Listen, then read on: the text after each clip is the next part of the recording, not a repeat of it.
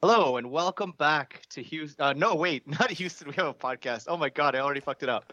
Um, the Fan and the Critic podcast. This is our second uh, episode as uh, as after our rebrand. So I apologize for. I'm sorry, NASA. Don't sue me. Um, but uh, we're joined as always. We have uh, Carson, who is your regular host. I'm taking Yo. over hosting duties. Um, and we're joined by Mena, who you may remember from our infectious disease episode, um, and Dan, good old Dan, uh, veteran of the podcast. Uh, we've we've dragged him back uh, so we can talk about some incredibly bad, nonsensical movies. Um, yeah, we, I, I I volunteered to to host today uh, for no other reason than to implore the team, which is basically Carson, that we should never do an Asylum Studios based episode ever again. Um, this was by far the most painful episode that I've had to prepare for. Um, and uh, that's saying a lot because I don't often, well, actually, it's not saying much because I don't often prepare, but it's still saying a lot because the movie that I have watched was absolutely terrible. Um, which is the point of the studio, I suppose. Um, but we'll get into that. Um, so what we did today, or what we did, uh, is uh, out of generosity, we we offered to uh, we teamed up, um, or we paired up, and we we gave each other a movie to watch uh, from the extensive catalog of uh, of Asylum. Um, and uh, and we watched them, and we're going to tell you what happened. Um, so, I mean, before we get into that, let's. Uh, uh, I think Carson would like to say a few words about about this this studio. Uh, so, Carson, take it away. So, a little bit of history for uh, those of our fans out there that haven't listened to every single episode that we've done. Um, this is our second episode that we've done on Asylum Studios. Uh, we did one previously where we also watched four movies. Um, Dan, you were on that one. You watched some terrible movies with me. I watched, I think it was Atlantic Rim. We both watched, um, which is the the mockbuster of Pacific Rim. Um, it was terrible, but not in a terrible, funny way. These movies are they're just boring. They're they're not you know, there's a lot of um YouTube channels or movie reviewers out there who find those entertainingly bad movies that you can laugh about and joke about with your friends. These are not those movies. These are just really poorly made, kind of boring movies to talk about. So I will probably agree with you, Paulo, that we should not do a third episode. um, I'll quote myself in the intro to episode three when we eventually don't listen to ourselves and do that. Um, but before we talk about them, I'll give some kind of brief background behind Asylum. Um, they started out as a couple guys trying to make some cheap horror movies because they just wanted to get into the filmmaking industry.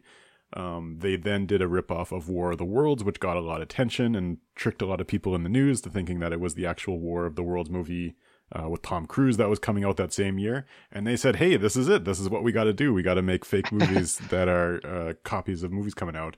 Um, so they've done that, but then they also got some acclaim with the Sharknado series. And so that's kind of their second type of movie that they have. They have their blockbusters and then they have their big creatures, which, you know, uh, creatures appeal to international audiences. And I think that's a big part of what the studio is, is being just financially sustainable enough to keep producing movies.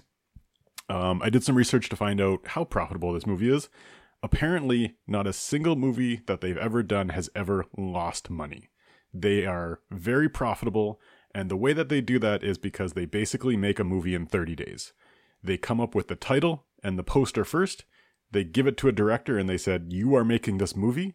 You got, you know, 30 days to shoot it. We have our team of people in the studio, kind of like professional editors or sound people that are just cranking out editing, like doing the post production on these movies as fast as possible. So they they keep their costs low and they churn out just enough profit to keep doing it over and over and over again.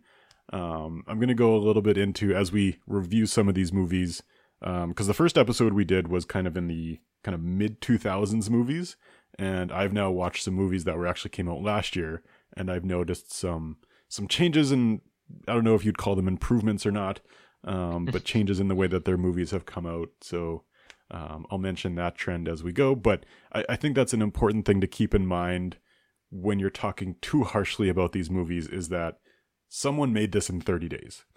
They had whatever props were around, they had whatever sound effects are on, whatever tool that they bought their sound effects from. They're not making sound effects.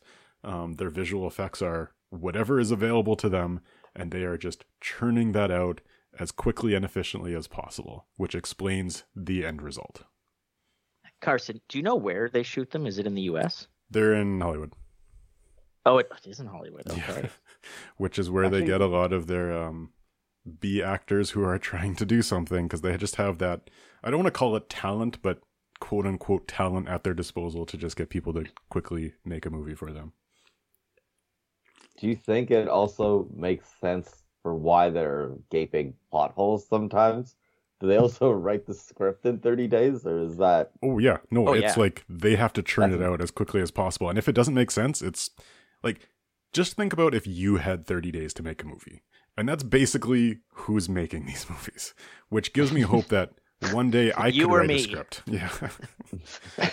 um, but no, it's funny. There's actually like a few articles about the company. Um, there's like a GQ article that did a whole rundown on them, and they talked about some of the actors that come back and do roles for them. And and one of the guys was basically like, "Yeah, every time, anytime I like need something new for my house, I'll just go do a movie." And he's like, "This movie I did was really garbage, but hey, I got a new bookshelf out of it, and that's all I really did it for." And it's like, okay. Um, but I, I think I do. I appreciate them a little more having researched it a little bit because I I researched them with the expectation that I would find something sleazy that we could talk about and kind of laugh about. But they just seem like guys who want to make movies and they don't have a lot at their disposal and they're just trying to do the best they can. And you know, over the course of twenty years, they've gotten a little bit better. So kudos to them on the the business efficiency model. Um, their movies are still terrible. They still suck. Like I'm not gonna say otherwise. Um, but tiny bit of appreciation for them. I'm not gonna like shit on the people too much. I will say, like, I because I, I did a bit of research on them as well. I, like, I looked at their Twitter and everything, and they do seem to. I, I don't know if it- it's kind of a weird balance. I guess I don't know if they actually care about it. It's or it seems like they care maybe more so now about the movies that they're making, and they're like like you said, they're having fun doing it. More power to them. Um, still hate it. They, they Um, seem like they care about the people. Like they have a lot of recurring people that Yeah. are on, and like Michael Ironside, he just passed away. He did like Yeah. six or seven movies with them, and so like he was a, a person that they knew that they worked with, and so there was that personal connection there. Um, it's not just like, oh, we need to get Michael Ironside because people know his name. It's like, yeah, they they knew him. They were friends with him. It seems like. So, Yeah. what do you guys what do you guys think about the idea? This is a friend of mine uh, mentioned this to me because he worked in a, um, a, a used movie store, used video store, way back in the day when those things were still around, VHSs. Uh, and he said that you know grandmas would would come back to the store, and uh, they, they she'd be like, ah, I got tricked. This is I I was looking for Transformers, not Transmorphers. And so, so you know, he was thinking that it, it, it maybe they, this is way back in the day when they started, but it was like a deliberate scam to get people to like buy the the movie, thinking that it was the real thing.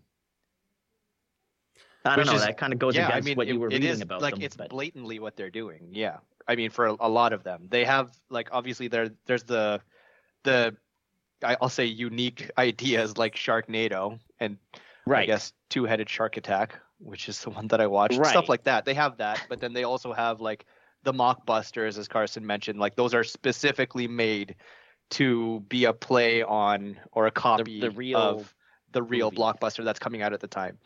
And I also like I guess the timeline also uh, adds up because they'll find out okay this movie's coming out uh, in the next couple At this months. We have 30 days to make yeah. this to to release it at the same time. yeah exactly. yeah, yeah, yeah.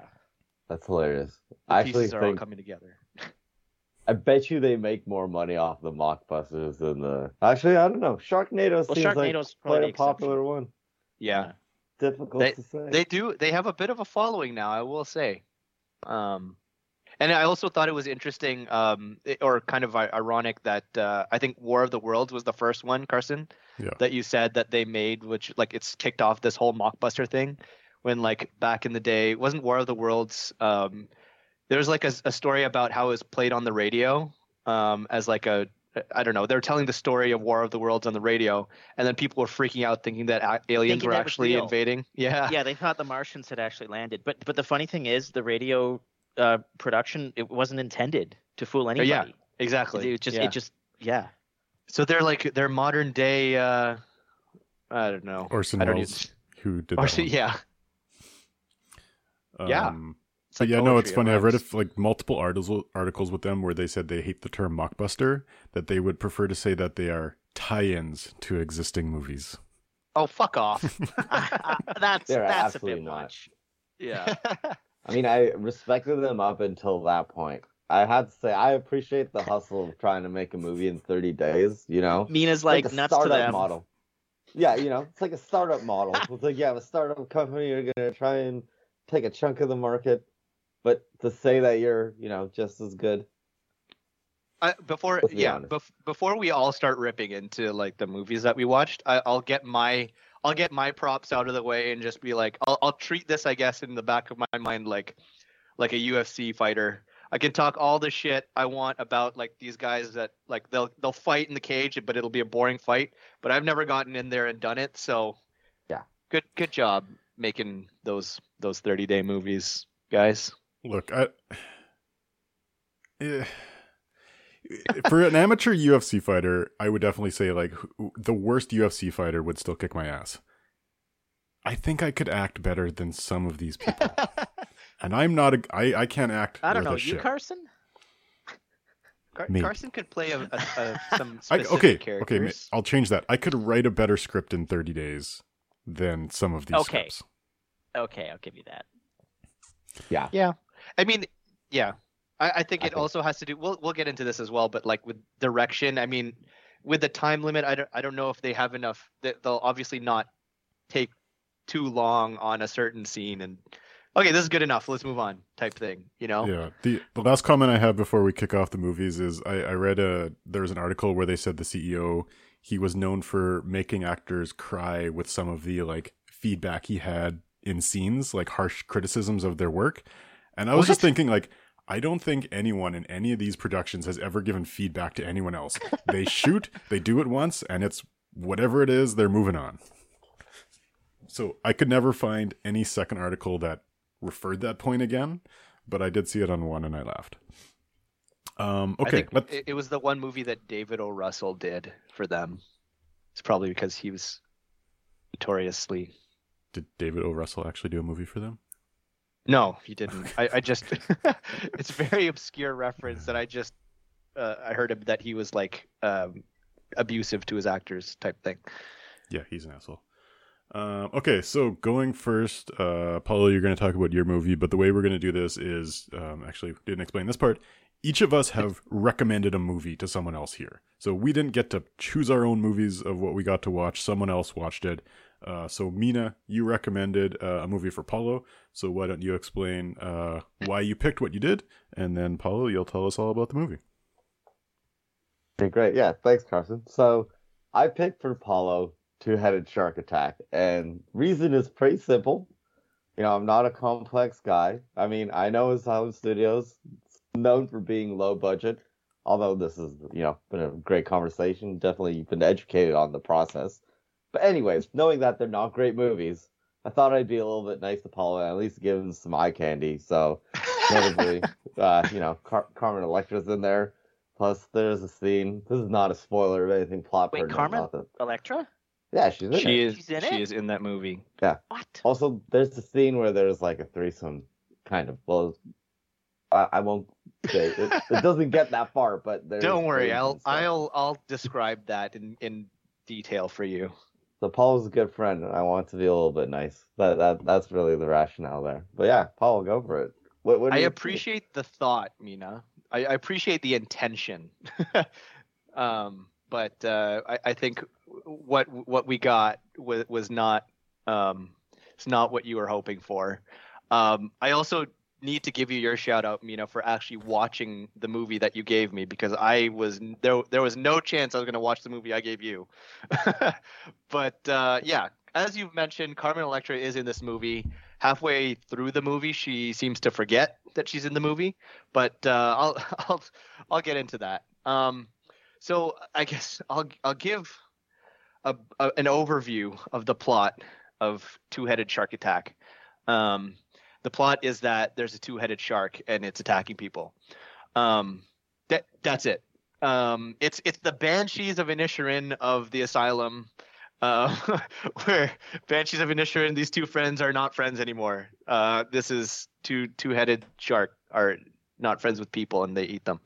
Um, so I, I tried. I took notes watching this, and I'm gonna try my best to make this make sense as I go through um, as I as I talk about this movie. But basically, um, what I found was that um, th- this movie was an excuse to, or it was a it was a it's an exercise in writing to find ways to have two people at the same time in the water, so that two heads of a shark could eat them both at the same time. That's the whole extent of why it matters that there's a two-headed shark.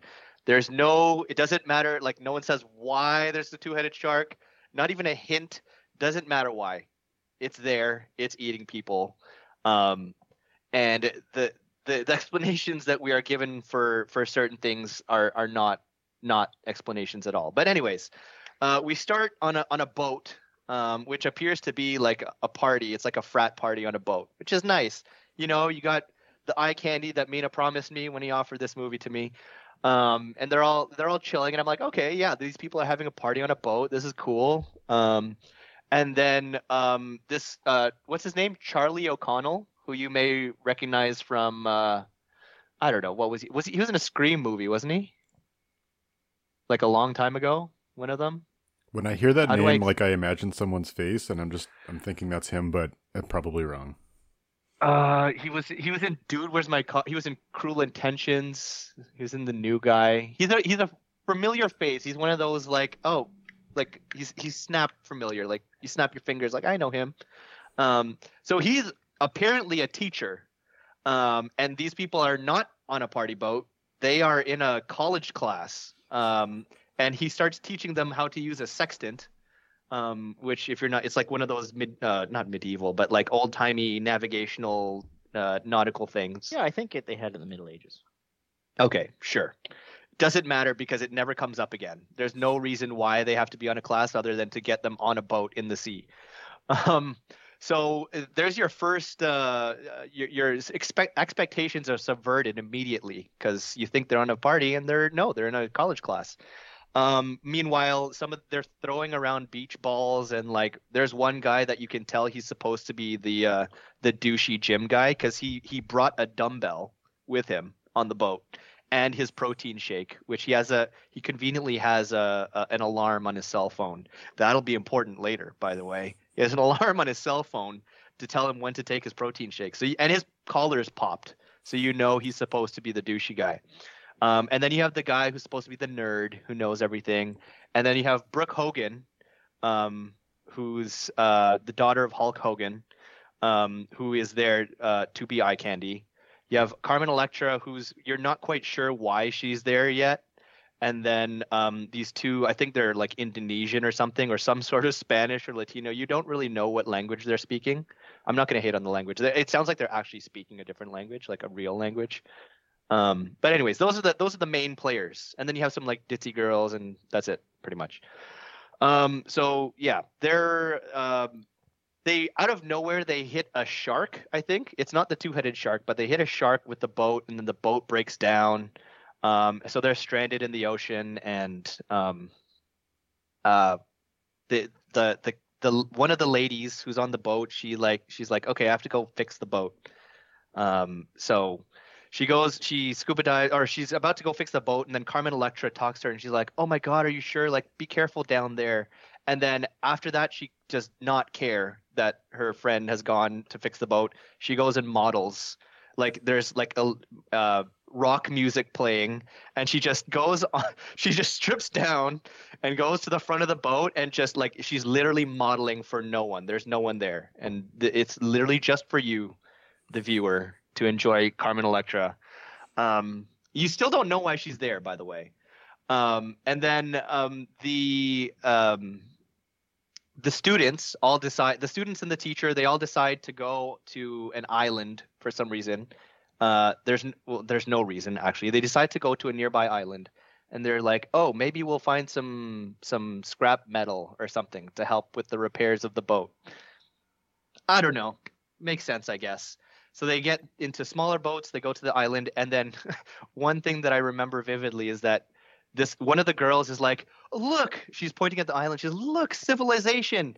And then the camera cuts to like 10 sticks that are just propped up against each other in like a like a teepee shape. Uh, but uh, anyways they get to this island and then for the next hour or so it's just them walking in the forest. Uh, so it's a two-headed shark attack movie where the entire cast is walking in the forest for a, a good hour um, so i'm going to pause here um, I I think this is where um, you get into the really good stuff of like the, the there's some of the students that just randomly decide to have a threesome in the on the beach. Uh, that's fun, and they get eaten. Um, doesn't really matter about them. Wait, wait a minute. Wait, wait. How do they get eaten? Like when they're on? at a time. land. One They- girl, they- her mouth. yeah, so they're they they're like these students have apparently never met each other before, but the guy just convinces these two girls like, hey, let's go have a let's go skinny dipping and have a threesome on the beach. Oh, So they're all Right. standing in knee deep water where somehow a giant two headed shark comes and eats comes them from the legs up. Yeah. Oh. Um I, I have that, a question. that was fun. Yeah, go ahead. Were the boat scenes actually on the water, or Mm-hmm. were they like filmed in a parking lot on top of somebody's boat? No, they're they're actually I'll give them credit. The boat is actually in the water in a lake somewhere. I don't know. That's better than I Um, thought. Yeah, no, they have really they have really cool drone shots of the boat on the water. Um, but that's it. Um, everything with the shark, and I noticed this actually. This is an important point. Um, everything where you actually see the shark is either it's CGI where you, it's not only CGI, but you can't see anything because I guess they didn't. I don't know if they didn't have the money or the time to actually render a CGI shark. Um, uh, so you don't really see the shark or see what's happening when the shark is supposed to be on screen uh, while it's on screen. Um, but anyways, so those three get eaten. Uh, the rest of the students are walking in the forest, and it's clear that they have no idea what they're supposed to be doing. Like not even just as characters in the movie.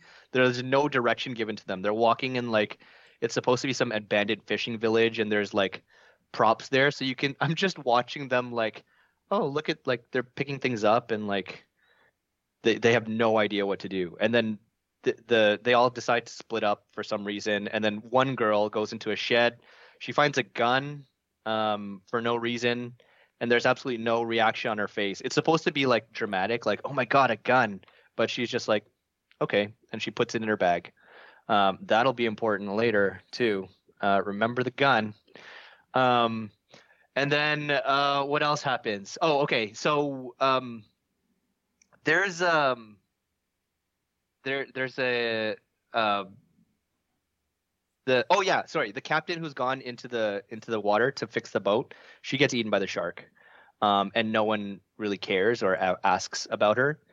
Um, even Carmen Electra who was like fi- a- minute ago like oh don't do it be careful and then she started modeling. She clearly doesn't care.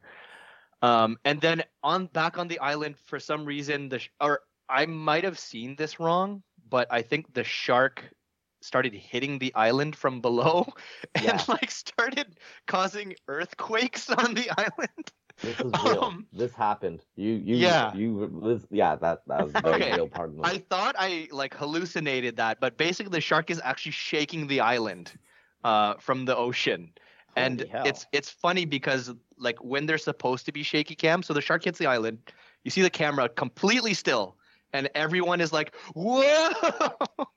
like pretend like trying to act like there's an earthquake, but there's like nothing is moving. Um, so uh, and this is like this is trying to lead so to get they them- couldn't even they couldn't even shake the camera. I, apparently not. They to they ran out of time in the 30 days to shake the camera. Um, so um, it's like so this is like slowly escalating, I guess. Um, and then Brooke Hogan, meanwhile, she goes off on her own, and then she's with some other random girl who you don't even know her name. Um, and then she's like, they, she, they, they start, they become friends for some reason. Brooke opens up to her about like, um, I, I, I have some childhood trauma about the water. I don't remember what it was about. I don't care, uh, but it's important to the story apparently. Um, and then uh, they find some boats on the island, some motorboats. They have a boat race.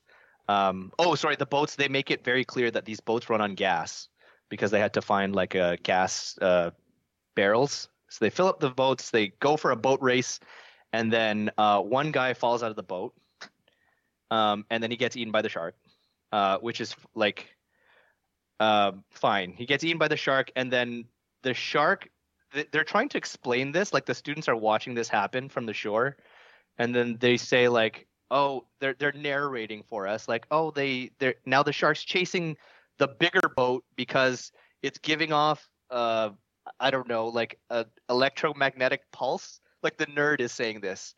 He's saying oh the the boat is giving it a a, a bigger electromagnetic field so it's chasing the boat. Um and then the god sounds like star trek and, and babble it's making yeah, stuff up. It, they they are. I think they were writing it as they were acting. Like these people, like the the actors were writing the story as the scene was going. Um. So the the douchey guy, he's on the bigger boat, and he jumps off the boat because I guess he realizes that the shark is chasing the boat, but the shark doesn't eat him. It continues chasing after the boat. It eats the boat, and the people die. Um. And then they go back to the the island, I think, um, and then, yeah, they go back to the island. More earthquakes, more walking around. Um, uh, and then they they try to figure out what to do, I guess. Um, and then they're, they're like freaking out because the island is getting worse, like the earthquakes are getting worse. And they all there's one scene where they're all standing in a circle, like each student. They're standing in a circle, and the the camera is just going around and like taking turns, like, okay, you say your line, you say your line, and the line is like, "What do we do now? I don't know. Oh my God, there's lions shaking, and it's just that for another like ten minutes. So that was fun. Um, and then uh, the the boat, like the main boat that they came on, uh, like that gets destroyed by the shark, I think, or it gets damaged by the shark. And I'm sorry, I'm getting tired just just um, explaining this, but basically um, the the shark manages to destroy the island finally somehow. And then the the people are running again. And you finally at, i think it's at this point that you finally realize that carmen electra was there because she's a doctor. Um, and this is mind you this is like three quarters of the way through the movie. So that was the whole reason she was there. She's running with the teacher um, and then they reach the edge of the water and because like the island's uh, sinking i guess they reach the beach, and then there's a tidal wave, I think, coming for them. Um, and then they kiss for some reason, and then they die. There, there's no if if you're if you're keeping up with me, between Carmen Electra and the teacher, there is no relationship between the two of them, but they kiss right before they die. Um, and then um, they uh, the the shark attacks them because the the the island's flooded now, but it's really just like the cast standing in like on the beach. Clearly, it's clear that the the camera is set up on the sand and it's pointing out to the water, and they're just standing in the water. Um, and then the shark attacks them again. Um, two or three of the cast just disappear from the movie, like they're never shown again, and it doesn't show the shark eating them. And then they blow up the shark with like a, a gas barrel, um, uh, and that takes out one of its heads. And then they send a boat as a decoy for the shark to chase after, and then the shark bites it, and then that boat explodes, even though the shark has eaten like three boats before this. But that one blows it up, and then the movie ends. Wait, so, so who who lived? Um, who survived?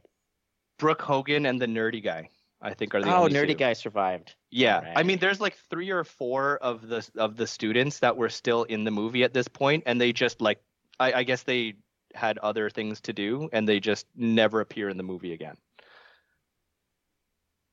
Yeah. Um, how long? That must have been an incredibly long time. I'm sorry, everyone, but I needed to you to feel my pain. Uh, Um, we felt it. I want to go back to the part where the, the shark is bumping into the island because I'm not getting past that part.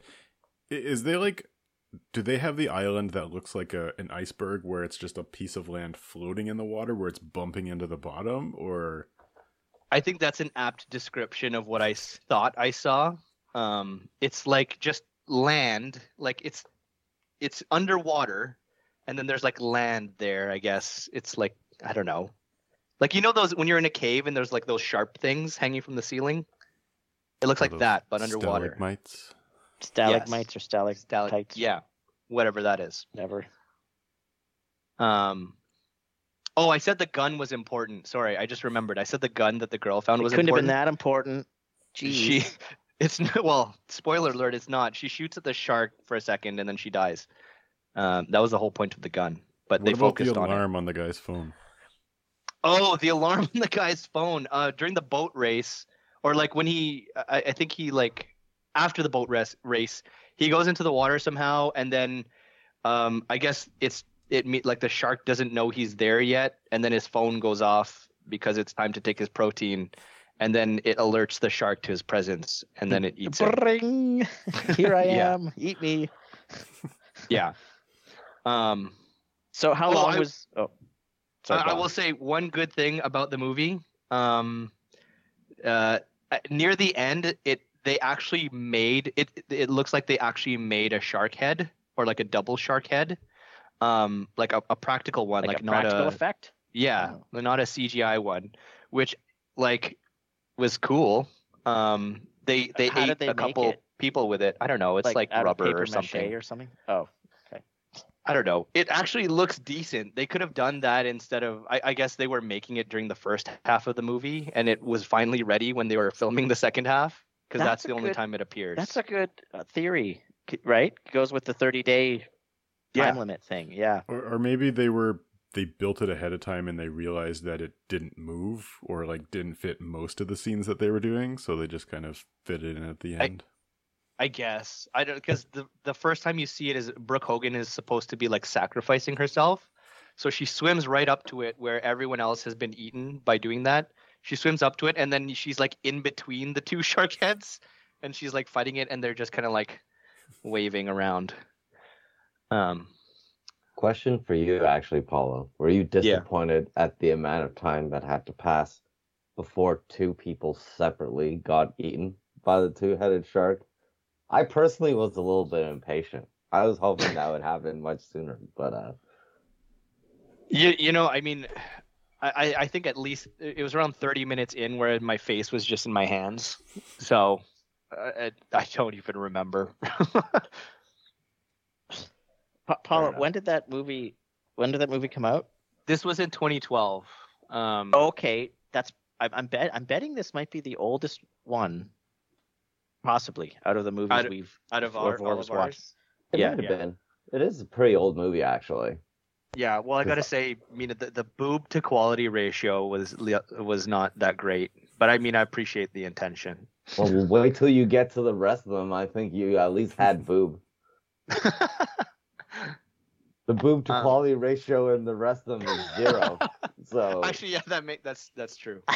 I uh so I was actually kind of surprised by that because when we did the first episode of the Asylum, I actually ended up watching like six different Asylum movies. I don't know why I was bored at that time, um, and all of them were very PG. Like that was one thing I noticed is like they never wanted to put any boobs or any violence in it because I, I assume they wanted it to be as available to all viewers as possible. Um, but then you are saying yours had nudity, and actually mine had nudity as well. Um, and I guess they they dabble in that in certain movies. I, I guess um, if they can convince one of their actors to do it, they got one of the yeah they got one of the girls to do. No, sorry, two. it was the threesome scene. It was a threesome scene. I remember it. Before the two girls got eaten. He's like, it's the thing I remember. It's the only part of the movie that I thought was worth watching, quite frankly. it Anyways. probably was. Um, but yeah, um, Do you give a, a rating system at the end? How how do we like? uh finish it I- off. I no, I'm not even gonna bother rating it. It's bad. The, like the the rating is bad out of ten. Is it in the worst like five movies you've ever seen? Yeah, it's it worst two. It's it's in the top two of the worst movies I've ever seen. Um, like going back to what Carson said, like it's not it's not even funny to watch. Like it's not so bad, it's funny. It's Like just, The Room? It's just boring. Like going back to um, like a good hour of the movie is them walking around on a, in a forest, um, where it's a Right. shark attack movie. That's I've noticed that asylum movies they they tend to like kill time with Yeah. certain things like like that. Yeah, and I Yeah. mean it probably has to do with their budget as well. Like they can't. Yeah. I, I don't know if they can't afford the CGI to show a full-on shark Yep. attack, uh, to animate a shark attack, stuff like that. Like I get it, but then I was gonna bring that up with mine. That Yeah, also it's the lack of budget. Well, maybe this maybe is where my be. patience ends, though. Like with like all the the props that we gave them at the beginning about like, hey, they they they're they want to make movies and they have a low budget and they have a really short time frame, um, like and they're they're doing it, but like they're doing it, but half of the movie is nothing. Like it's literally nothing. So It's just don't know. things happening. Yeah, Oh, there's there's not even things happening. yeah. All right, I'm going to use that opportunity to segue um, into our next movie. Unless you have any final comments, Paula. Uh, no, I don't. I'll, I'll, uh, I guess I'll tee up Mena's movie. Um, the the one that I offered Mena. Um, uh, I I suggested Jurassic Domination, not to be confused with Jurassic Park. Jurassic, sorry, Jurassic World Dominion. Um, because I asked a very important question to Mena at the beginning of this. I said, "Do you want some CGI nonsense or something a little different?" And he said CGI nonsense. So I, I thought this would fit the bill. Um, I absolutely, I know absolutely nothing else about it except uh, what's his name? Uh, Eric Roberts, who is another one of those like, oh, I think I know that guy. Um, I think he was in a, a music video with Justin Timberlake one time. It- yeah. He was bad Um, guy in it- a it- lot of like late '90s movies. Yes. Yes. Oh, he's bad. He's the bad guy in uh, Expendables. Also right? in The Dark Knight, he's uh Eric he's Roberts like one of the, the mafia Italian. guys. Yeah, yes. Italian. Yes. Wait, wait, I can't believe he's in it. He's in mine. He's in I one was of mine. gonna- I was gonna mention him. So he's probably one of their to it. friends, like one of those recurring guys. Yeah. But um, Falling on tough times, maybe. he needed a bookshelf. Yeah, he, Um, he can't can't afford his bookshelf. Bookshelves. but uh, yeah, I, and I mean, there was there was like dinosaurs. It looked like there might be some action. It's one of the newer ones. I think it was 2022 that it came out. Um, so I thought at least there might be some enjoyment. No boobs, but enjoyment. Yeah. Okay, no, thank, thanks for the introduction, Paulo. I, I will preface this by saying I was hoping to see the CGI just to really see, like, you know, knowing that it's low budget, how bad it would be. It did meet my expectations of being that bad. So it is what it is.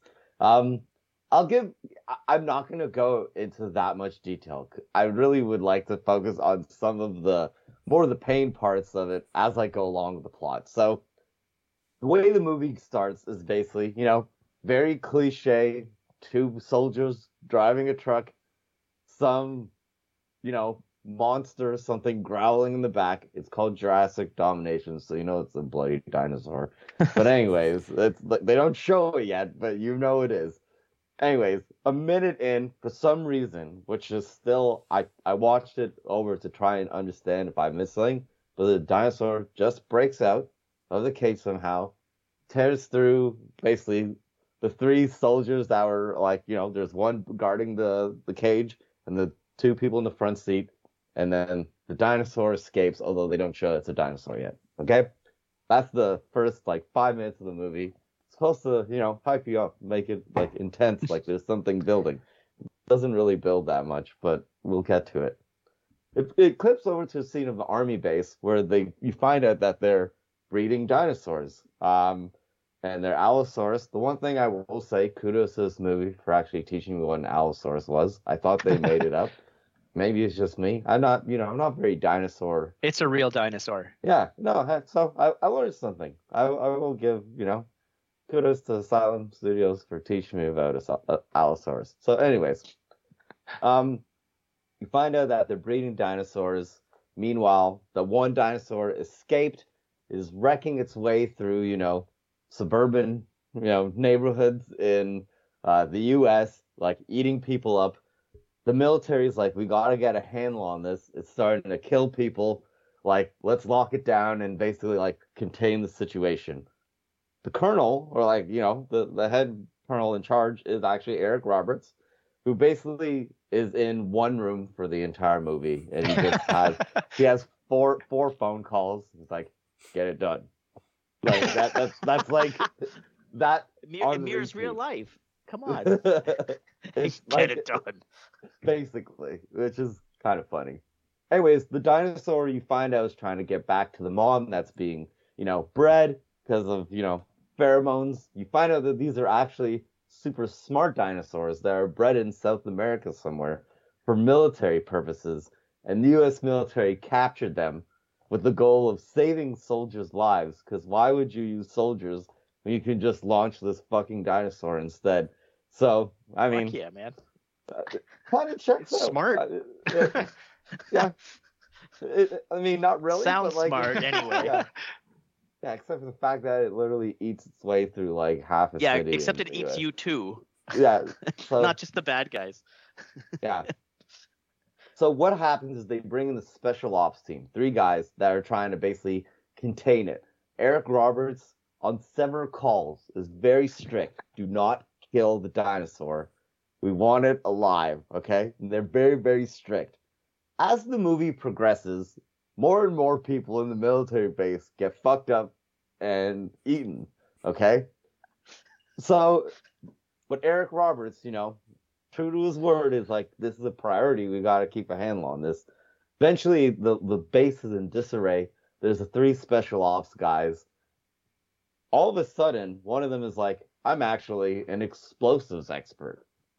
Like, fuck, that could have just been remembered. useful. He just remembered, yeah. could have been useful like you know an hour ago through the movie so what they do is they plant a claymore and they try and lure the allosaurus towards them the dinosaur is actually somehow smart sees the claymore It's South South American. yeah Wait, I guess, that- you know, That's smart. picks a trash can the claymore blows up and the dumbass explosives officer who you think like would know how explosives work dies from his own claymore which Wait, was actually he was he standing in the blast radius? He, he was like around the corner, but like the dinosaur kicked the trash can at the claymore, and it was like, yeah. Cause Wait, did did he kick the cl- like the trash can hit the claymore and then the claymore flew to the Yeah. guy? yeah, yeah. Oh, okay.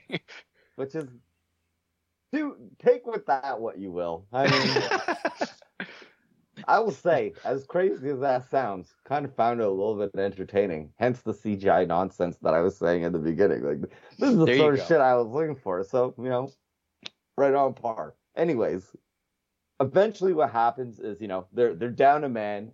They're like, okay, we can't kill this thing. They're all freaking out, including the special ops soldiers. So what do we do? As it so happens, one of the scientists, who's a hot blonde lady, is like, go in the lab.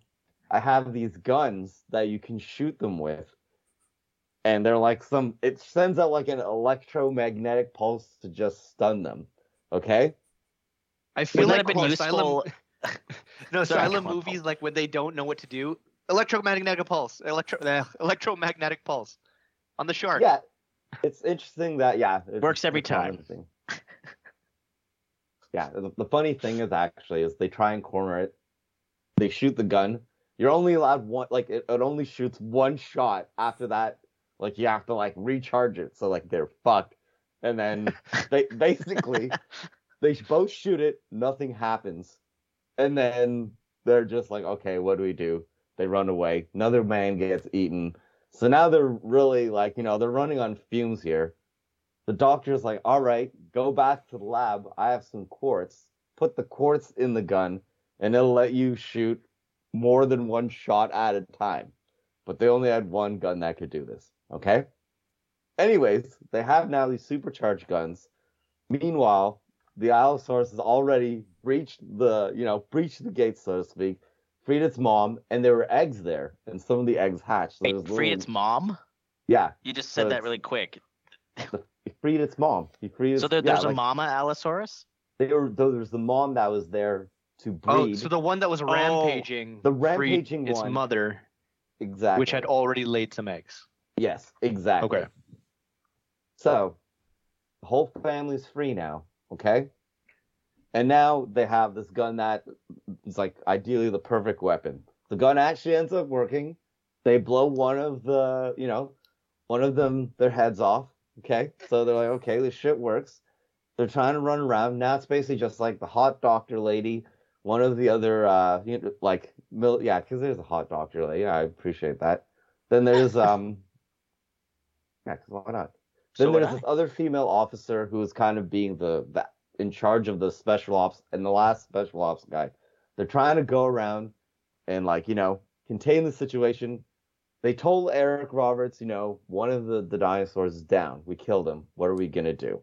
And he's like, make sure you keep him alive. At the end of the day, they're like, fuck it, we're gonna just try and survive.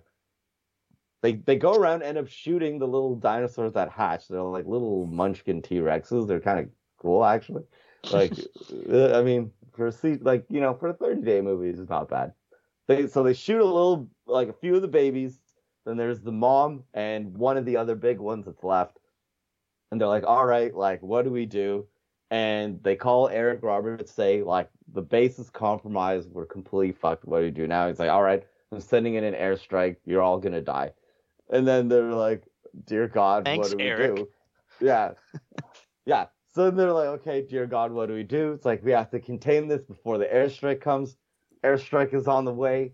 They have the stun guns, which now they found a way to dial it down so it's not blowing their heads off. Because why not at the last minute figure this out? Wait, hold on. So they they've switched now. Like the the the shol- the soldiers who decided they're just going to kill the dinosaurs. They're saying, okay, we're not going to kill them, but also Eric Roberts and the higher ups who didn't want to kill the dinosaurs are sending an airstrike to kill the To dinosaurs. kill them.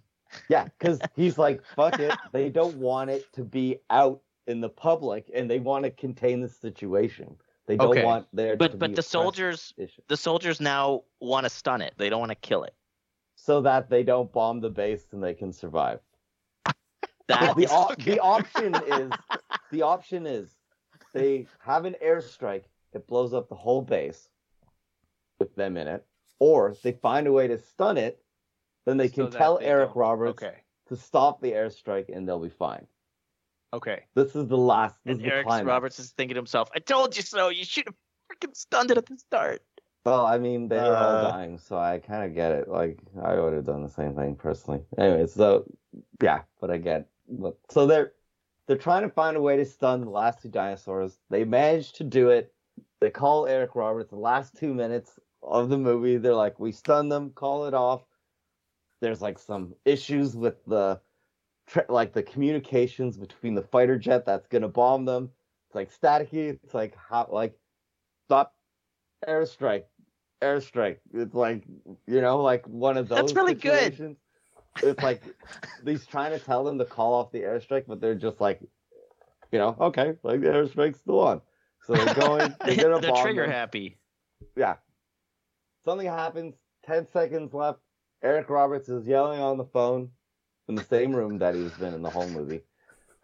And they hear, "Oh, we'll call it off." They call it off. Movie's over. That, that's it. Yay! Yay! I will The- say this. Obviously, the plot is shit and makes no sense. And the fact that like they just have these miraculous technological advances at very plot pertinent points. You know, not not the greatest, but there was actually a little bit of action, I will say, sprinkled throughout the movie that I kind of liked. Um, the dialogue was horrible. We'll say that. Like Yeah, listening that's to any, but yeah, I mean, it is what it is. Like listening to the soldiers speak is actually painful. Like they basically are just like, "Yes, ma'am. Yes, ma'am. I'm an expert, ma'am. We got this." like it's it's that like for the whole time. I'm like, "Oh God, please stop! Like stop talking." But hey, As I Nina- rub my temples. Mena, about the action you mentioned, So Mhm. I'm just curious. Did they? Was it fairly action filled, or was there like a lot of moments where um there was just people walking and just t- time killing, like what Paulo Yeah. had mentioned? Definitely a lot of time killing for sure. Yeah. Like- Okay. Like, just checking. it would be spaced like the action is spaced in between. I think the one thing that maybe maybe like a little bit more interested is like they kind of actually introduce the characters a little bit and then they die. So it's like, okay, I could get into this like Game of Thrones. Like you know how like you know like you you start to like understand a character like a little bit. I mean, Asylum. Oh, they got it- backstories in your movie? No, not really. Like Oh, okay. but like they, they have a little bit more screen time and you yeah, like like two minutes, like two minutes of, of bonding with somebody, and just so that you can like know who they are, kind of thing. yeah and then they die which is not Yeah. great but i'm trying to you know i'm trying to salvage something from this it like yeah um all in all i mean i'll say because i did watch two-headed shark attack i actually thought this was better minus you know boobs and shark attack which could if, if you took the boobs from two-headed shark attack put it in this movie maybe it would have been the best out of all four that we're going to talk about today but uh yeah. You uh, you say that the plot doesn't make sense, but to be honest, that sounds like probably the most coherent plot of an asylum movie that I've heard so far. Yep, co- maybe Yeah. like yeah, uh, like the it changes. Like I guess it's it's the sudden changing of like things. Like the gun doesn't work, the gun works. The gun can now shoot multiple bullets. The gun can now stun. You know, like I think that's that's what I was like. What the fuck? But you're right. There there is like a bit of a trajectory. You're you're right, Carson. It, it- you can. I think you can find the the point of the movie where they're like, "Oh, okay, we we just we need something to happen now. We're running out of time. Uh, we need to wrap up the movie. So the gun works now. Okay, good. That's it. Um, one question I do have for you though, because you said this was 2022, and one of the, the biggest differences I Yeah. noticed between the more more recent asylum movies versus some of the ones I watched from like mid 2000s is their ability to hide an action scene off screen in sound effects. So if they know they don't have good CGI and they can't have a dinosaur killing someone, did they ever have like, oh no, we hear that happening off screen, but we don't actually see it? Did they have any Yeah. of that in yours? Oh, tons of that. So the situation I said where the Allosaurus kicks the trash can that then hits the claymore, the guy who like basically what happens is you see CGI Allosaurus kicking the trash can, you see the claymore like spinning in the air, and then you see the like the guy's like lying on the ground bloody. Like you don't I so if, if that's exa- I think that's what you're talking about. But yeah, that is it. But it's pretty funny. I'm not gonna lie. Like actually, as bad as it was, that was probably an example of like bad but entertaining bad. You know what I mean? Like the Yeah. there's a lot of it that's just bad and boring, but that was like actually like oh god, like So that was one of the few good, right, memorable, fun parts. yeah, like digestible. Yeah. So thanks, Paulo, for. Hey, you're welcome. I almost gauntlet. gave you. Uh, I can't even remember what it was. It was some dragon movie, but that would. That's. I think it was one of the older ones as well, and I that wouldn't have been as good, for sure. Um, so what? actu- oh, sorry. Sorry, I was just gonna say one other thing I noticed because so you mentioned Eric Roberts, like so. Any anytime there's a familiar face in one of these movies, they're usually not doing a whole lot. Um, Yeah. like Eric Roberts is in the the the control room, just on the phone for the movie. Uh, Carmen Electra, like near the second half of my movie, she kind of she has like no lines. She's just standing and like watching everyone talk um, until she gets killed by the the t- tsunami. I'm curious to see if I don't. Well, I don't even know if there's any recognizable faces in your movies, Dan and Carson. But Uh, there is in mine, which I'll get into. I have a little bit different Okay. take, but that's that's a very classic like B movie cameo thing where it's like, okay, Yeah. you have this famous person for an afternoon, you get Eric Roberts, and he says ten lines on the phone, and that's that's it. Now he's in your movie. on the phone. A- Actually, that's great. Mena, I was going to ask you about Eric Roberts as well. Um, did he did he have any? Do you give any like speeches? No. Like say at the beginning of the okay, because in mine he gives like a little intro speech, and this is this is uh, I'll get into it obviously in a minute, but he gives like a an intro speech, and then he gives like a at the closing of the movie, at the end of the movie, he, he gives like a uh, sort of an epilogue speech. And okay, interesting. So it sounds like yeah, he did even less in yours. Yeah, it was like it was like short phone calls. I would say the scenes were like probably like 30 seconds each, except for that last one at the climax where he was trying to wave off the the bomb. Then it like kind of cuts back and forth, like him to the pilot that's supposed to do the bombing run. Yeah, but no speeches at all. Maybe that's a good uh, segue to get into Dan's movie then. Um, I gave you two, Dan. Which one did you end up? Are you actually doing here? Are you doing Yeah, Top Gunner uh, or Atlantic Rim two? Oh, I have to pick one. Okay, I'll pick one then. Do you want to do both? Uh, no, it, that's actually a good point. Just for the sake of everyone's sanity, uh, I'll just talk about one of them. Um, although I might mention just in the during the course of our discussions about asylum movies in general, I might mo- watch or I might mention the other one. So maybe I'll just briefly mention the two that I. Um, well, actually, how about you just you mentioned the two, and uh, I'll get into the one that I watched. Which which one I just- am I'm just- am I introing then? Well, intro intro both of them. So Okay. intro Top Gunner. I'll Sure, talk about. Atlantic Rim too, but So we were picking movies for each other, and I wanted to pick Top Gunner for you, which is obviously a mockbuster of Top Gun, because Top Gun is one of your favorite movies, and I thought it would just be fun for you to watch something that was a terrible, terrible ripoff of it. Um, I think you had mentioned to me that it was boring, as as most Asylum movies are. Um, so I gave you the opportunity to do a second movie, which was Atlantic Rim Two, because in our first episode of Asylum movies, we watched Atlantic Rim One. Sorry, Atlantic Rim One, which was actually probably the worst movie I've ever seen in my life. Not an exaggeration. It was by far like the poorest made and most boring thing I've ever seen. And so I wanted to uh, give you the joy of watching another one of those. And I was also genuinely curious to know how they do a sequel. So if that is the one you're curious about, I am curious to know if it actually Yeah. is a sequel in any way. Yeah, yeah, yeah. So I'm gonna spend most of this just talking about the second one about um, Atlantic Rim two, but yeah, just just wanted to mention. Yeah, so the other week I I watched Top Gunner first. Uh, the other week, um, and yeah, it was uh, it, yeah, it was really bad. Um, but the interesting thing, I'll just say, the interesting thing is that um, at least there was less of the whole standing like characters that awkwardly stand around where there's like time wastage. There's still that, but it seems like they fill a lot of that with the terrible CGI action scenes. Like it'll show them, you know, show them the dog fighting, which is that was I thought I thought to myself when I started, I was like, okay, how much of this is going to be stock footage of of of jets fighters like flying around versus CGI? And it was all CGI. So it was all this terrible CGI dogfights.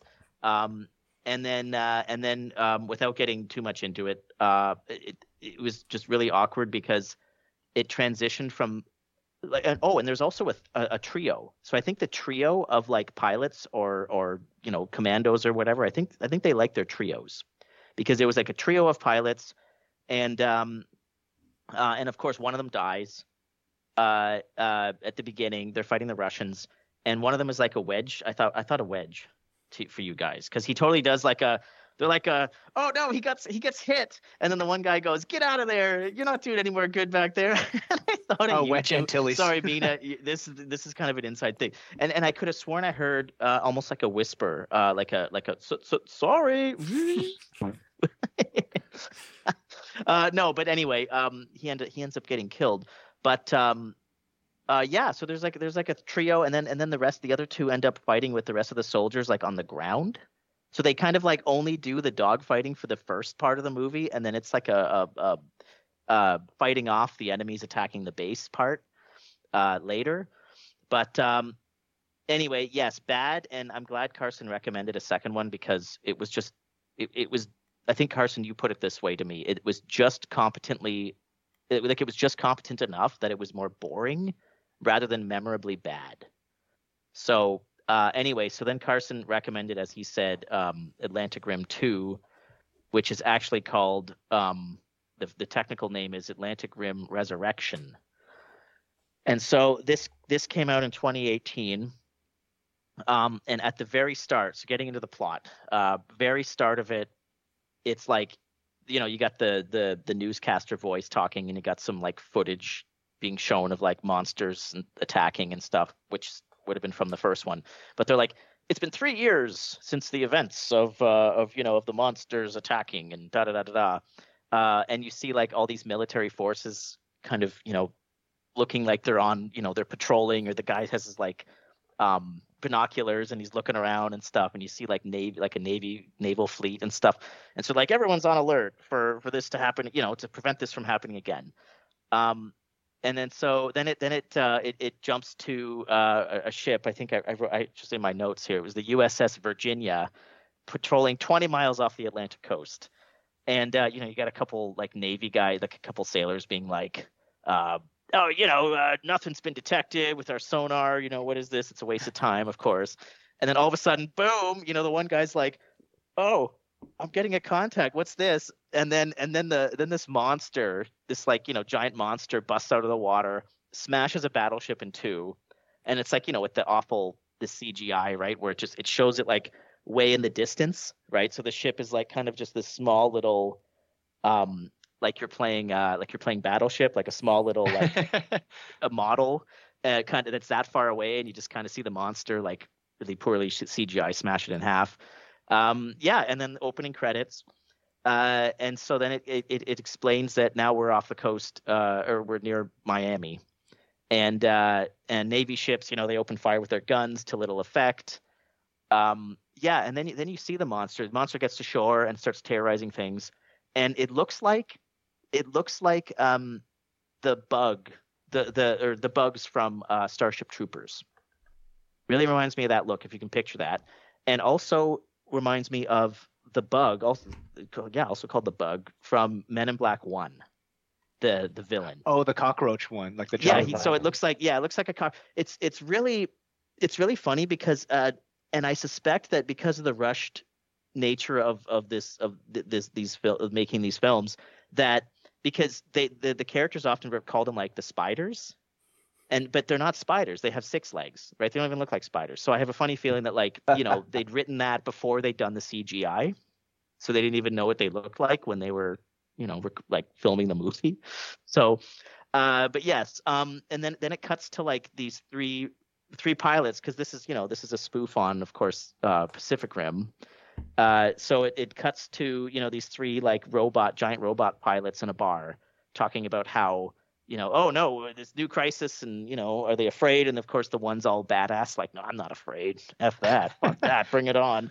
And then you know, but then the squad leader, he's I actually liked him the best out of all the characters. He was like, he was he, like his acting actually wasn't as bad. Uh, it was actually not not bad at all. Uh, how he's like, yeah, I'm afraid. He's like, are you afraid? And, he's, and then he's like, yeah, I'm afraid. And then the da da da da da. And it was actually a surprising like heart to heart moment that I wasn't expecting from an asylum film. Uh, so anyway, then then um, then it then it jumps to this like military science this science guy. Uh, in my notes, I wrote technical genius guy, um, who is apparently the guy. guy. What was that? The ghost science guy. Yeah, yeah, he right. So science guy, that's what we'll call him.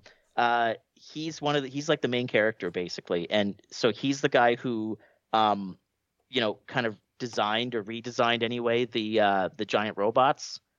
Uh, so he's he's like the expert on them. So anyway, then the military brings him in, and uh, and then he goes. Then they go on about how there's like like the the neural interface, right? That he designed the neural interface between the pilots and the robots, right? How that's there's like a problem with it, and um, how there, there's all this lag. Like so they they talked about how um uh, the, he's like, "Oh, you used the wrong OS." Like he yells at the military for using the wrong OS he said they're using said, Windows XP for their. Well, uh... because well, he's like he's like he's like what did what are you doing? This should be on Python. And I'm thinking to myself, but Python isn't an OS. Wait, he actually said that? Yeah, he actually said Python, and I thought I thought to myself, oh, that's hilarious. Um, but anyway, he I forgot what OS he said. Like he said that they did, and they did it wrong. It was something made up by the sounds of it. But anyway, and then that was really kind of funny. So like, oh no, the pilots are going to experience crazy lag when they're piloting this thing. and so anyway, so then they're like, okay, then they, then they bring in then the three pilots that were introduced in the you know another scene earlier that I mentioned. So then they show up, and uh, and then you know then then the pilots are like, because he the scientist guy tries to convince him like you know this is a death sentence. You can't go in there. The, the leg will kill you. And they're like they're like we have to you know um, the world's at stake and it's what we train for and da da da da da. So then he's then they then they go and then you see some of the terrible um, CGI of the ro- of the robots flying toward you know flying in the sky and over the city the, over the city and stuff. Um, so uh, let's see. Um, yeah so then they, then they fly over to the alien but then of, of course or the the monster but of course the um the, the the the lag time is causing problems you know the pilots are like going oh this lag is horrible ah. And i feel like that might have been a clever way for the film well not a, well clever quote unquote way for the filmmakers to have accounted for the shoddy special effects. Because you know how the, like the special effects are just like you know really awkward like you know you'll see a giant robot kind of like awkwardly fly to the side and then like awkwardly lift its guns and shoot and stuff. And I wonder if that was a way for them to try to be like explain like why it's so blocky and so yeah, so so shoddy. I think you're giving them too much credit, Dan. maybe I am. Yeah, maybe I am. But I mean, yeah, ultimately the CGI was sluggish looking as you'd imagine with a low budget. Um, so let's see. Then they shoot the giant, you know, cockroach bug looking thing with rockets. It goes down, but then then then the you know the general guy's like, move in, make sure it's dead. And so then they go in closer, and of course it gets up, it gets back up, and uh, let's see, then it kills, it takes out the main guy, the guy who I mentioned, the squad leader, the guy who I mentioned. I actually kind of liked his character. It it kills him because it it knocks down his robot, then he kind of suffocates inside because the robot shuts down, he just dies. He suffocates um, inside. Yeah, something about like it, it crashed on the ground, and because it shut down, it's like I don't know. It's like the air conditioner shut down too or something. he just died. He just died because because when this happens, the scientist guy and the other military people like they're like, oh, we gotta save him. So then they drive out and they drive to the robot and go in to try to save him, and then they find he's dead. In his that's what like that's it, what you it, always want to see in your giant robot versus monster movie. When someone dies, it's because they suffocated. uh man, it was a little weird. Um, but uh, but yeah, eh, his name was Hammer too. I kind of liked his call sign. So he was Hammer. So Hammer's dead, and the other two pilots, Bugs and Badger, uh, they managed to take out the monster. But then all of a sudden, the monster bursts open, like it just kind of like blows up, and a swarm of miniature versions, all just like a huge swarm, just come out, and they just like swarm over the city. And so they're they're like they're like maybe the size of like a large dog just picture picture that. So like the, these like you know cockroach looking creatures are running around. There's tons of them, uh, and so then then the, the cast is like, okay, what do we do do now? And um and there, there so there's a there's another science chick at the at the base, and of course her and the dude science guy. um, of course they kind of like originally start off like, you know, with this like rivalry, right? They they they like they're like all like you know sussing each other out. Uh, but then she says she's like the biological expert, and so he, she's the biological expert, and he's like the the expert with the robots. And so then she's like, okay, it's time to implement phase two, which is biological warfare. So she's like, and then you know, and I'm thinking to myself, okay, that's really smart. So you're gonna like drop some contagion and and maybe you'll kill the aliens, but then you'll like kill all the people too. Like uh, that sounds like a way better solution because she's like she's like she's like oh we have to do this because if we send in the military and they like fight the creatures that'll cause way too much civilian casualties. and, so let's just okay. gas them. yeah, yeah, let's just gas them or drop like fucking you know pathogens on them, viruses on them. Yeah, that's smart. so anyway, so then then she says, but then she's like, okay, in order to do this, because you know the general's like says, okay, fine. So then in order to do this, they have to capture one because she needs to like you know autopsy it and figure out how to make her pathogen work on it. So then they they end up. I'm kind of gonna skip this. It's just kind of silly. They you know they start they they fight a few of the soldiers and the doctor guy fights kills a few of them and whatever. Um, so then they get one, and uh, and they take its corpse and and she cuts it up and and so then she conduct uh, she does the autopsy and discovers that the creature is not a carbon-based life form, meaning it's an it's an alien, right? And um, she also discovers that it has a gland which absorbs salt from the ocean, and and it kind of secretes it through the body when needed, right? Um, so it's almost like it's uh, it needs it, just like how humans well humans need salt too, right? But human, you know, it's it's it's kind of like that, where it just it needs it to survive. And so um, and she suggests that if she can come up with a way to suppress the gland, this this gland that's you know uh, converting the salt or, or, or absorbing the salt, if she can do that instead of releasing an actual virus or, or a pathogen, that would be way better because it would spare the world from a potential environmental disaster.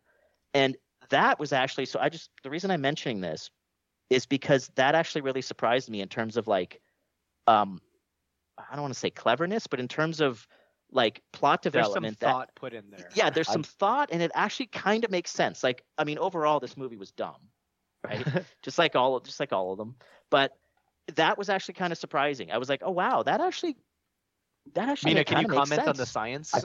I kind of like that actually. That's kind of cool. 'Cause, yeah like, it, yeah. The, you know, you you release a virus into the like environment. That's like the start of every zombie movie, isn't it? Like, you know, Right. something like that. But this is like it's thinking a step beyond that to be more like targeted. right let's target just this this like non-carbon based Yeah. species I think I it's meant more cool. like, I- does the science hold up? well, I mean, if it's an alien, you can make up whatever you want. But sure, like, I, I think it flies if it's not carbon based. You know, if it's silicon based or something, then well th- I, I guess maybe happen. what maybe what doesn't fly is how quickly she's able to like whip up something because it's literally like you know a matter of minutes so yeah. because Well, because they- she they were running out of time in uh, in the 30 day clock. The, yeah, probably. So then, yeah, then basically it ends we ca- where um, uh, they end up using the bots, right? Because the bots, you know, as I said earlier, they went out and they fought. One of them was taken down, right? Uh, so then there's two left, and so they end up using the the final two bots as a way to deploy this like modified pathogen. Um, and the one pilot, he ends up getting injured, of course, and he sacrifices himself to distract the the the the giant bug so that the other guy can shove so the the pathogen is like in his um uh it, they they they they outfitted it into the flamethrower of the of, of the of the bot so it's like you know it's it's in a flamethrower in his right arm and so all of a but of course you know it doesn't work he's like oh shit the weapon system's malfunctioning so then he ends up like you know doing like a a, a fucking ramming speed run uh punches it in the in the throat jams his arm down its throat and then releases the pathogen. Oh my god, this Uh, is the Tomorrow War. I don't know if you've seen that movie, that Yeah, I- I Amazon haven't. Prime. It Oh kind my of God. does remind me of that. It ends exactly the same way, except it's Chris Pratt's arm, and uh he's punching a zo- like an, an alien to death. And in this one, it's like a it's a robot, but it's the same concept. and his daughter like sorry, is the it's his arm with like comes uh with with a with a pathogen on it, like that kills the alien, and he's like punching it to death. Wow, this was ahead of its time. Yeah, 2018, man. Maybe maybe maybe uh, Tomorrow War like rip this off. They- Actually, I don't know. I think Tomorrow War came out before that, actually. no, no, They- No, no, Uh, that, that's no, no. No, I don't think Tomorrow so. War No, was was like pandemic. a year ago or two. yeah, that was wasn't that 2021? Let's ask Um, Google. I watched that You're movie it and I do not remember that ending. 2021. It is, 20 it is 2021. You're absolutely Yeah. right. Okay, my bad. Wow.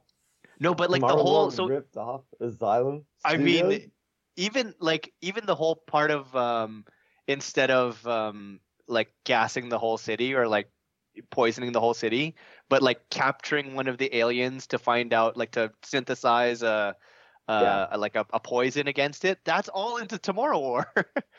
Those are like huge, like main plot yeah. points. Interesting. Well, there there you have it. There you have it, folks. Does that mean this is really good or Tomorrow War is really bad? maybe they're both bad, but It it, it brings down both of them with this revelation. but uh, I would say that this okay, Carson, you said earlier that um, Atlantic Rim One was like one of the worst films you've ever seen. Uh, you know what? This uh, this was better than Top Gunner I know I didn't get too much into Top Gunner, but that's you know because of time. But uh, this I would honestly say was a bit better. That surprisingly, the characters were a little bit more likable, a little bit more interesting. Like like I actually cared a tiny bit for the characters, whereas in Top Gunner, as well as the the the um, two Asylum movies I had to watch for our last the last episode we did on Asylum, at least at least with this one, I actually cared a little bit about the characters. So maybe, yeah, and and yes, to, as I said, to answer your question, you know, it is a direct sequel. Um, so Carson, I think you should check it out, man. I think you should put this on your on your to watch list. so you said it like it, it's a sequel because it follows the events of the first one, but I noticed that there's no returning characters from the first movie. so I, you know what? I actually never did see the first one. Uh, I know you did with, with our last the last episode that we the, the last asylum episode, but I actually watched two others. But uh, I, really, because I thought the doctor, the scientist guy, might would have been in the first one, but no, none of the characters. I just checked the cast, and there's no returning either. Like not even a character name being the same with a different actor. It seemed like they were all different. Really. You know what's interesting? Three years after Carson, they had, you know, they went they moved their on. lives. They they moved. I actually don't even remember if all the characters died in the first movie because that's a possibility as well. Um, I think didn't one of them sacrifice like blow up a nuke? Probably to, because to take out the monster. Uh, the sacrifice plays is like a very common asylum theme. Like that's their way of drawing emotion. It's like have a character sacrifice themselves. So that would not surprise me. Um, well, this. Thing... I, I, oh, sorry. I was just gonna say really quick, Carson. I think that this guy is probably one of their better. Uh, sorry, the the guy who wrote uh, Atlantic Rim, the two. I guess I can't remember what the title is. Yeah, just call it that. He's probably he's probably one of their the better Asylum writers because he also wrote Jurassic Domination and Top Gunner. Oh, he's learning. yeah, yeah, they're turning the corner. Sorry, that's all, cars. Any last comments on uh, Atlantic Rim 2, Dan? Um, yeah, it, yeah. You know what? Just to comment on the uh, like further evidence of of it being, I guess, in 30 days and low budget. Yeah, it's it's interesting how they they don't. You never see much of the monster or monsters actually destroying anything you know what I mean? Like you just and and also I thought it kind of funny in in well in both of the movies I watched where you never see uh you never there's hardly any extras. It's like you'd think there'd be police and military and like just all these people running around town and stuff, but like it's like a ghost town. It's like there's nobody there. And and the same with the Top Gunner. It's like they're at this military base and there there's like nobody there. said that like we're training new pilots at this base, but there's only like the fucking three of them. so anyway, I guess I think that's, that's, a recurring theme, Dan, because like Mena's oh, was absolutely. on a, a like a isolated military base. Um, the what's it called? Two-headed shark attack. Even when they were on an island, it was an abandoned fishing village for some reason. So that's uh, good. Good to explain away the lack of uh, lack, the lack of, of people. other actors. Uh, yeah. Actually, uh, one question I did have for you is one of the thing that I remembered from the first movie was the inside of the robot was just somebody in a room with black walls. Like there wasn't even like TV screens or anything else. Like what was the inside of the robots? Uh, it was mostly it was mostly like that, but but he was they were they were standing. Uh, no, wait. They, yeah, they were in like a chair, but and they were they were just um, manipulating these like joystick in like in each hand, like a stick was was that was that kind of how? I, I, feel like that's a bit it? of an upgrade from the first movie. okay, yeah, because because it, it is a room like like when you say black walls, you mean like you literally don't see any wall, like you don't see anything. It's just like a black pretty much yeah room. Okay, because you actually like they're they're in an enclosure. So yeah, I would say that it is like you know what I mean. Like it, it can kind of resemble like you're in some sort of cockpit. Um. So yeah, I think I think I agree. I think it's a, a bit of an upgrade. Yeah, Atlantic Rim was I think one of their earlier ripoffs, so it was like in the very early days. So I assumed that this one they had stepped it up at least a little bit.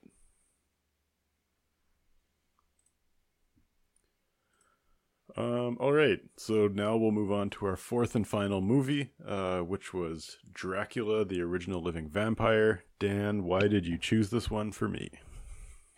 Uh, well, um, there wasn't really any horror, so uh, I thought uh, I thought I would change it up.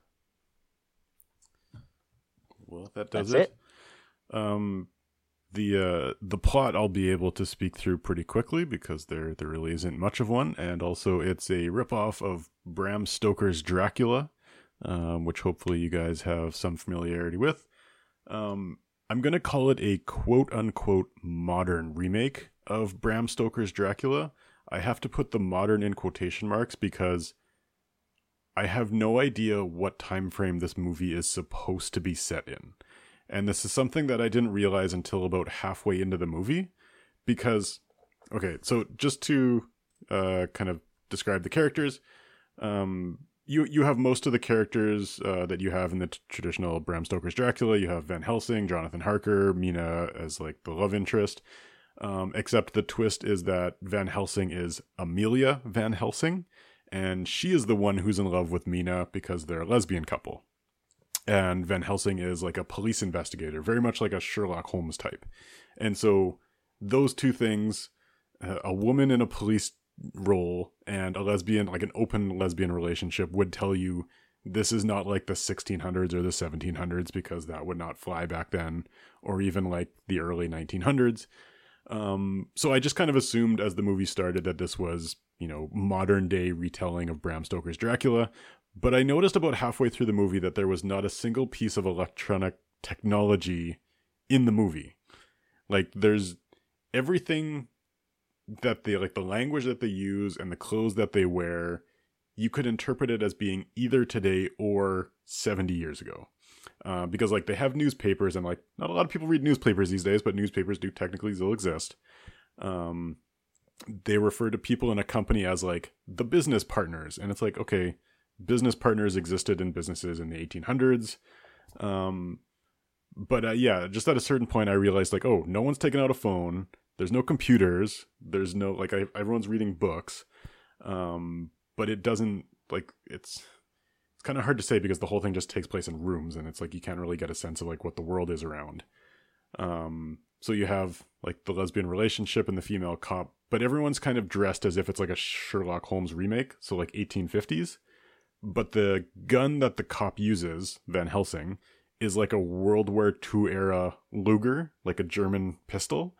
And so I'm like, halfway through this movie, I'm like, what decade does this take place in? What century does this take place in? I have no idea. Um, so I thought that that was fun, but not that it really impacts the movie much. But yeah, it was like everyone's dressed like the 1800s. They have guns from the mid 1950s, and the people seem like they're from modern day. They're they're just working with the props that they got. They were like, here, you take these clothes in that I found Yeah. in this room. Take the one gun that I could find in this room. Do what you can with it. Yeah. What so aside from that, made? it, it follows the pretty similar like Bram Stoker. Oh, I guess doesn't follow it exactly. Um, the um the the plot is Amelia Van Helsing is a detective for the police force. Um, there's a string of murders where these and always naked women lying on a bed. Um, there's a lot of nudity in these movies, um, with like two holes in their neck and no blood in their body, and it's like, what's happening here? Like, how could you possibly drain the blood from like that? Um, and Jonathan Harker, who is like the Keanu Reeves character from the the original Bram Stoker movie, um, he's like some superstitious chemist who does the science but also believes in like all these like Nostradamus and like books like that. So he's like, it's got to be vampires, and everyone's like, no, you're crazy. It's not vampires. That's that's just a, a legend type thing. Um, but yeah, so it kind of goes back and forth between Amelia Van Helsing, who's the lead detective, and Jonathan Harker, who's like her friend slash chemist slash superstitious person, um, trying to figure out what's going on. The uh, the best character in this movie is Michael Ironside. So Michael Ironside recently passed away. Um, this was one of the last movies that he did. He did not look like a very healthy individual, but he he was doing a professional job as an actor, providing a legitimate character. I don't think anyone told him what the script was or what he was supposed to say or what the tone of any scene was. He would just start making jokes and saying things, which was more interesting than what else was going in the movie. It didn't match, but he was at least doing an acting thing, and I appreciate his professionalism for for making an attempt in this movie. Um, but basically, he was the he's like the coroner, which again, like an 1800s coroner, like going through books and looking at bodies type thing. Um, he he would keep calling our like detective on a rotary phone. So again, not really sure what time frame this is, uh, but he would be looking at the bodies that come in and say, "Oh, I noticed this thing, and you know the chemistry matches. The only animal that's out there is a bat that could do this type of thing." Um, eventually, Michael Ironside gets like killed by one of the other captains who's working with Dracula. Um, I will mention Captains? there's like a captain of the police force who turns out is like Van Helsing's boss, who turns out to be on the side of Dracula the whole time. Oh Um, shit. Yeah, so there's this whole like He's got a human thrall. yeah. Um oh, what was I gonna say? So one thing I noticed in this movie is that whoever made it does not really know where the human heart is located. Because when they're killing vampires, they would make a point of saying, You have to put a wooden stake through their heart, and then people would get proceeded to be stabbed in the stomach. And it like not once, but like four or five times in a row, it's like, oh, stab him through the heart and then in the stomach. That's like, you did it. Um, so that was that was entertaining. Um, so I watched, like Dan, I watched multiple Asylum movies recently, and then also was on our first one. And one of the things I noticed, the biggest improvement that Asylum has made over the years was the side characters got a little more interesting. Like in these movies, you have the eccentric bad guy or something like this, um, some type of character that just adds a little bit of flavor to the movie. In the other movies that I watched, they did better at that. And the movie and the character that you should have as that character in this movie would be Dracula. He's he's Dracula. Like you think about uh, Gary Oldman in the original Bram Stoker's Dracula, he did all this wonderful, weird performances. Um, the guy who plays Dracula in this movie is just some European guy who has no personality whatsoever. So, an un- an unfortunate uh, miss in this movie where they had an opportunity, but yeah, he was just weird European guy. They should have cast Michael Ironside as Dracula They if they could get him on uh, set for more, longer than a day. Michael Ironside was on set. He's probably about 300 pounds at this point in his life. Uh, probably would have been a more entertaining Dracula. I agree. Um, so yeah, basically they just they go back and forth with uh, investigating. They eventually find out it's him. Um, Dracula is pursuing Van Helsing's female fiance.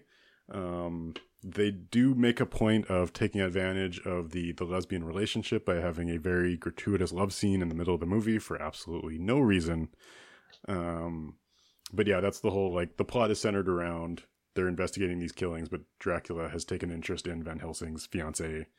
Um, he eventually takes her to, I don't know what you want to call it, his lair or whatever. So they got to go save her, and then they do, and then the fiance just like opens the curtain and Dracula dies because he's had sunlight. it's very sad, That's how. That's how they defeat Dracula. Just but not before the entrance to the lair, which is like they walk in and there's like four or five topless women just like feeding on men randomly and then again they have to stab them all through the stomach to kill them um, but yeah so not the worst asylum movie i've ever made um, michael ironside makes it a little bit better than what it, it could have been uh, but again the most interesting fact to me through the whole thing was just trying to figure out what era this was supposed to be in because every scene was different where d- like where did they film this? Because like was it like in old timey buildings or It was all Like- like everything was indoors. So you can't go Oh. outside and you don't get a sense of like what the street is like. It's just like in somebody's living room. Every scene is just like a different living room. oh Well, presumably because the vampires can't go outside. Well, if it's night, I guess it doesn't matter. But But he's During the barely in the movie. Like Dracula is not in the movie that much. And so huh? you could um the biggest uh, like set that they have is they actually have like a coroner's office where Michael Ironside is examining bodies, but everything else is literally just a living room somewhere. Hmm. That sounds quite different from the stuff that the rest of us watched. Like way different. Because yeah, for us it was all like outdoors and Yeah, I noticed have a bit because of as- both.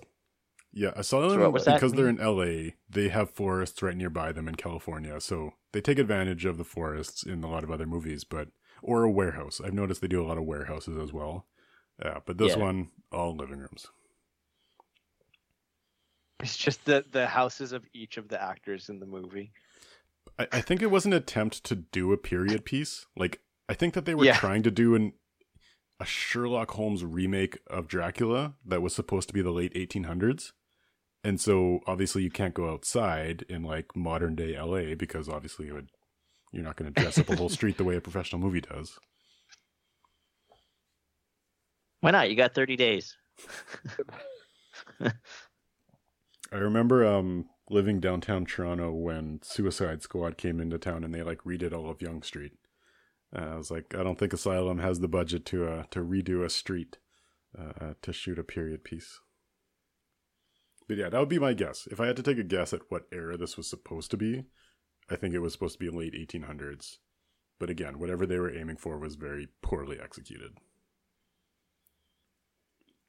That's Would you uh recommend this to anyone?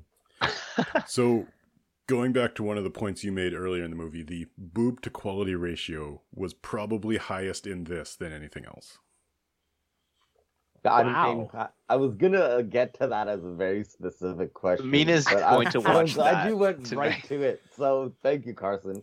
I, I will great say it's mostly dead women like on the coroner's office table, so not like gratuitous nudity. Do you like but do you like it does. dead boobs? Yeah. oh god. I, I, I like dead boobs a little bit less than life. I mean, actually, a lot less. That's kind of weird. Um, this is taking a turn. but also, isn't there a scene? You said there's a scene where there's like female vampires that are like their boobs are out and they're like attack, like you know. It's a pretty quick blood. scene, but there is, as I mentioned, a very gratuitous lesbian scene that does take its time. Right. Okay. Okay. And it takes its time. Interesting. They're branching out in terms of their. Twelve year old children here. um, there's one other thing. I, I mean, not so much with Carson's movie, but I noticed like I, I guess it I also again feeds into the whole like timing of okay, we we got to get this out before this movie comes out, especially with Atla- Atlantic Rim, um, where they probably see what the movie is about in the trailer. Obviously, they don't have all the details of like what it's about, but then they have oh, okay, so there's there's giant monsters, there's giant robots, and the the the robot pilots have to use some like mental or like psychic yeah, neural link. neural link Yeah. thing. Yeah. Whatever else the movie's about, we don't know, so we can't copy it that much. But this is what we know, and let's build Well, we around just it. make it up. That's right. yeah, And, And and then, the like, funny Jurassic- thing. Oh, yeah. Okay. Oh, That's oh, sorry. I was going to say, and the the funny thing is that Top Gunner came out in 2020, and that's when Top Gun Maverick was supposed to come out originally, but of course COVID delayed it, and so Right. they actually they actually did a Top Gunner a sequel to Top Gunner. There's two Top Gunners, It's called and the second Zone. one. That, that's right. And, and this- Oh, and the second one, which you know I I did not watch that one. Uh, the second one came out just last year in 2022 when Maverick came out. So it's like they're like, oh, Maverick's coming out 2022, so we got to do another one to to to to match that. So that one, Top Gunner Danger Zone, is actually the first Asylum movie to get a To get theatrical release. Yeah, I think they had like Mhm. six What? screens. they graduated Yeah. from from tricking people online or in video stores, and some poor hapless grandmas actually bought, bought tickets to a movie to watch Top Gun and ended up watching Top Gunner. Danger Uh, so- Zone. to to your point at the beginning about we're never going to do an episode three of this, I'm curious to see where Asylum would Uh, be at we like are. ten years from now, because seeing where they've come, it was the things that we watched in our first episode. I would hesitate to even call them movies. Like they were really the bottom bottom of the barrel of what you could ever consider a movie to be. And now they're doing things which I would consider to be bad movies, but I would consider them to be a movie. And so that's like a like an actual B movie or a C Yeah. movie. which makes them more boring, but I wonder if in 10 years they could actually make like an okay movie. The, I think the question is, would they want to? Because Um, like this is their brand. well, they might need. They'll need more than thirty days. I think what they mean? are Like, trying they to make really an wanna- actual movie, but I'm interested in it from like an operational efficiency perspective. If yeah. if an organization can become like whoever that person is that edits sound on every single movie, like they have one week to put the entire sound effects on every movie that they do, like then they're just turning them out. If those pre- people can become so efficient at their job and so good that they could actually do a half decent quality of sound design in a week because this is like a conveyor belt of movie design. Yeah, no, we won't need people. We'll have AI. we'll have Chat GPT. We'll do it. Yeah. Or was maybe, gonna these are all the editors that uh, that the, the type of editors that Disney is looking for. It's funny. I saw an interview with somebody who edits their movies, and they're like, "Yeah, he's gonna try directing because he's already edited more movies in his like the first five years of his career than most editors do in their entire lifetime, because they're just like constantly churning out a movie every month." Yeah. Yeah, and th- those are the timelines that uh, that Disney works on as well. I don't know if you've heard about that, like kind What? of controversy with Disney and like paying their their CGI people and editors, like animators and stuff like to, that. to just go like at breakneck speed. Yeah, like there's a whole thing about how they're mis. I, I, I don't know about mistreating. Should I even be bad mouthing Disney? They could just They're crush us. But cares? yeah, that's true. Um, but uh, yeah, it's a whole thing about like, oh, everyone wants to get these contracts with Disney because it's Disney, but then when they're actually working for Disney, it's like, okay, these are like they're they're really cheap. Um, they have unreasonable timelines. Their the working relationship is horrible. You got to work 16 hour days. Yeah, like to, and they they're always changing things, so you have to like whatever work you've done that could be changed at a moment's notice, but you can't like you can't speak out about it or you can't fail because if you do, it's again it's Disney and you're blackballed from the entire industry, right? So like So it's funny. I know somebody from Vancouver who was on one of the company that worked on either Black Panther or one of the other ones, like Ant Man, and it seems like part of the payment that Disney does to make it all okay is to put them in the credits. Because I had like four or five people that I saw their LinkedIn post, and I'm sure they hated their job because I've heard these stories as well, where Disney is like terrible to work for. But it's like, oh, you're the marketing manager for the company, and of those 5000 names you see at the end of a disney movie in the credits it's like oh i'm i'm one of them so everything's okay Yeah. because my name is on the credits of a marvel movie That's some consolation. Hmm. they pay well? Because I mean, I think about Amazon as the same thing. No, Shay, you work at Amazon, you have horrible conditions, but apparently they pay more than the industry standard. we're just firing shots at everyone today. I, you know what? This will be Who's next? Facebook. podcast. Yeah, Let Meta. them all come to you, then they'll like throw you shade. You'll get like No ba- 10x yeah. viewers. I'm here to make, you know, make you guys famous. that that's how asylum built their brand they uh they copied movies then those movies did a bunch of lawsuits against them and that's how people heard about more of their movies Do we want to be the asylum of of podcasts? We're It's talking re- about Asylum now, aren't we? Well, uh, I mean, Carson keeps jokingly mentioning, or maybe half jokingly mentioning that we might do another Asylum episode in the in the in the future. That Carson, that might be the first idea from you that I that I turn down or bow out from. yeah i i think i learned my lesson after this one i think the first time we did it i was like these are going to be so bad it's funny and then they were boring and then for some reason i thought again they got to be funny this time because they're so bad and they're just boring so But I'll Carson, have to like re-listen to this to remember that they're just boring. Carson, your curiosity is going to get the better of you in five years, right? You mentioned ten years. I wonder where they'll be, but I bet in five years you're going to be like, oh, I wonder. It it'll take a revisit. that I hear about. Like if there's some asylum movie in the news that everyone's talking about, and it's like, oh, you got to see this one. It's so bad, it's funny. Maybe, maybe it brings me back, but I don't think I would just out of nowhere say, you know what? Let's do another asylum movie. Well, I'm glad to hear that. um. Okay. Well, I, I, mean, thank you guys for for joining us on this on this journey. Um, I think it's it, it's a historical moment in our podcast because uh, I think we've agreed that we will not do another one of these um, themed uh, episodes, but uh, appreciate you uh, suffering with us over the last week. Um, yeah, keep uh, if you if you liked what you heard, like and subscribe. I don't know what to say. uh, follow us on uh, on Instagram at the the fan and the critic, uh, um, and uh, keep up to date with our future episodes. Okay, bye.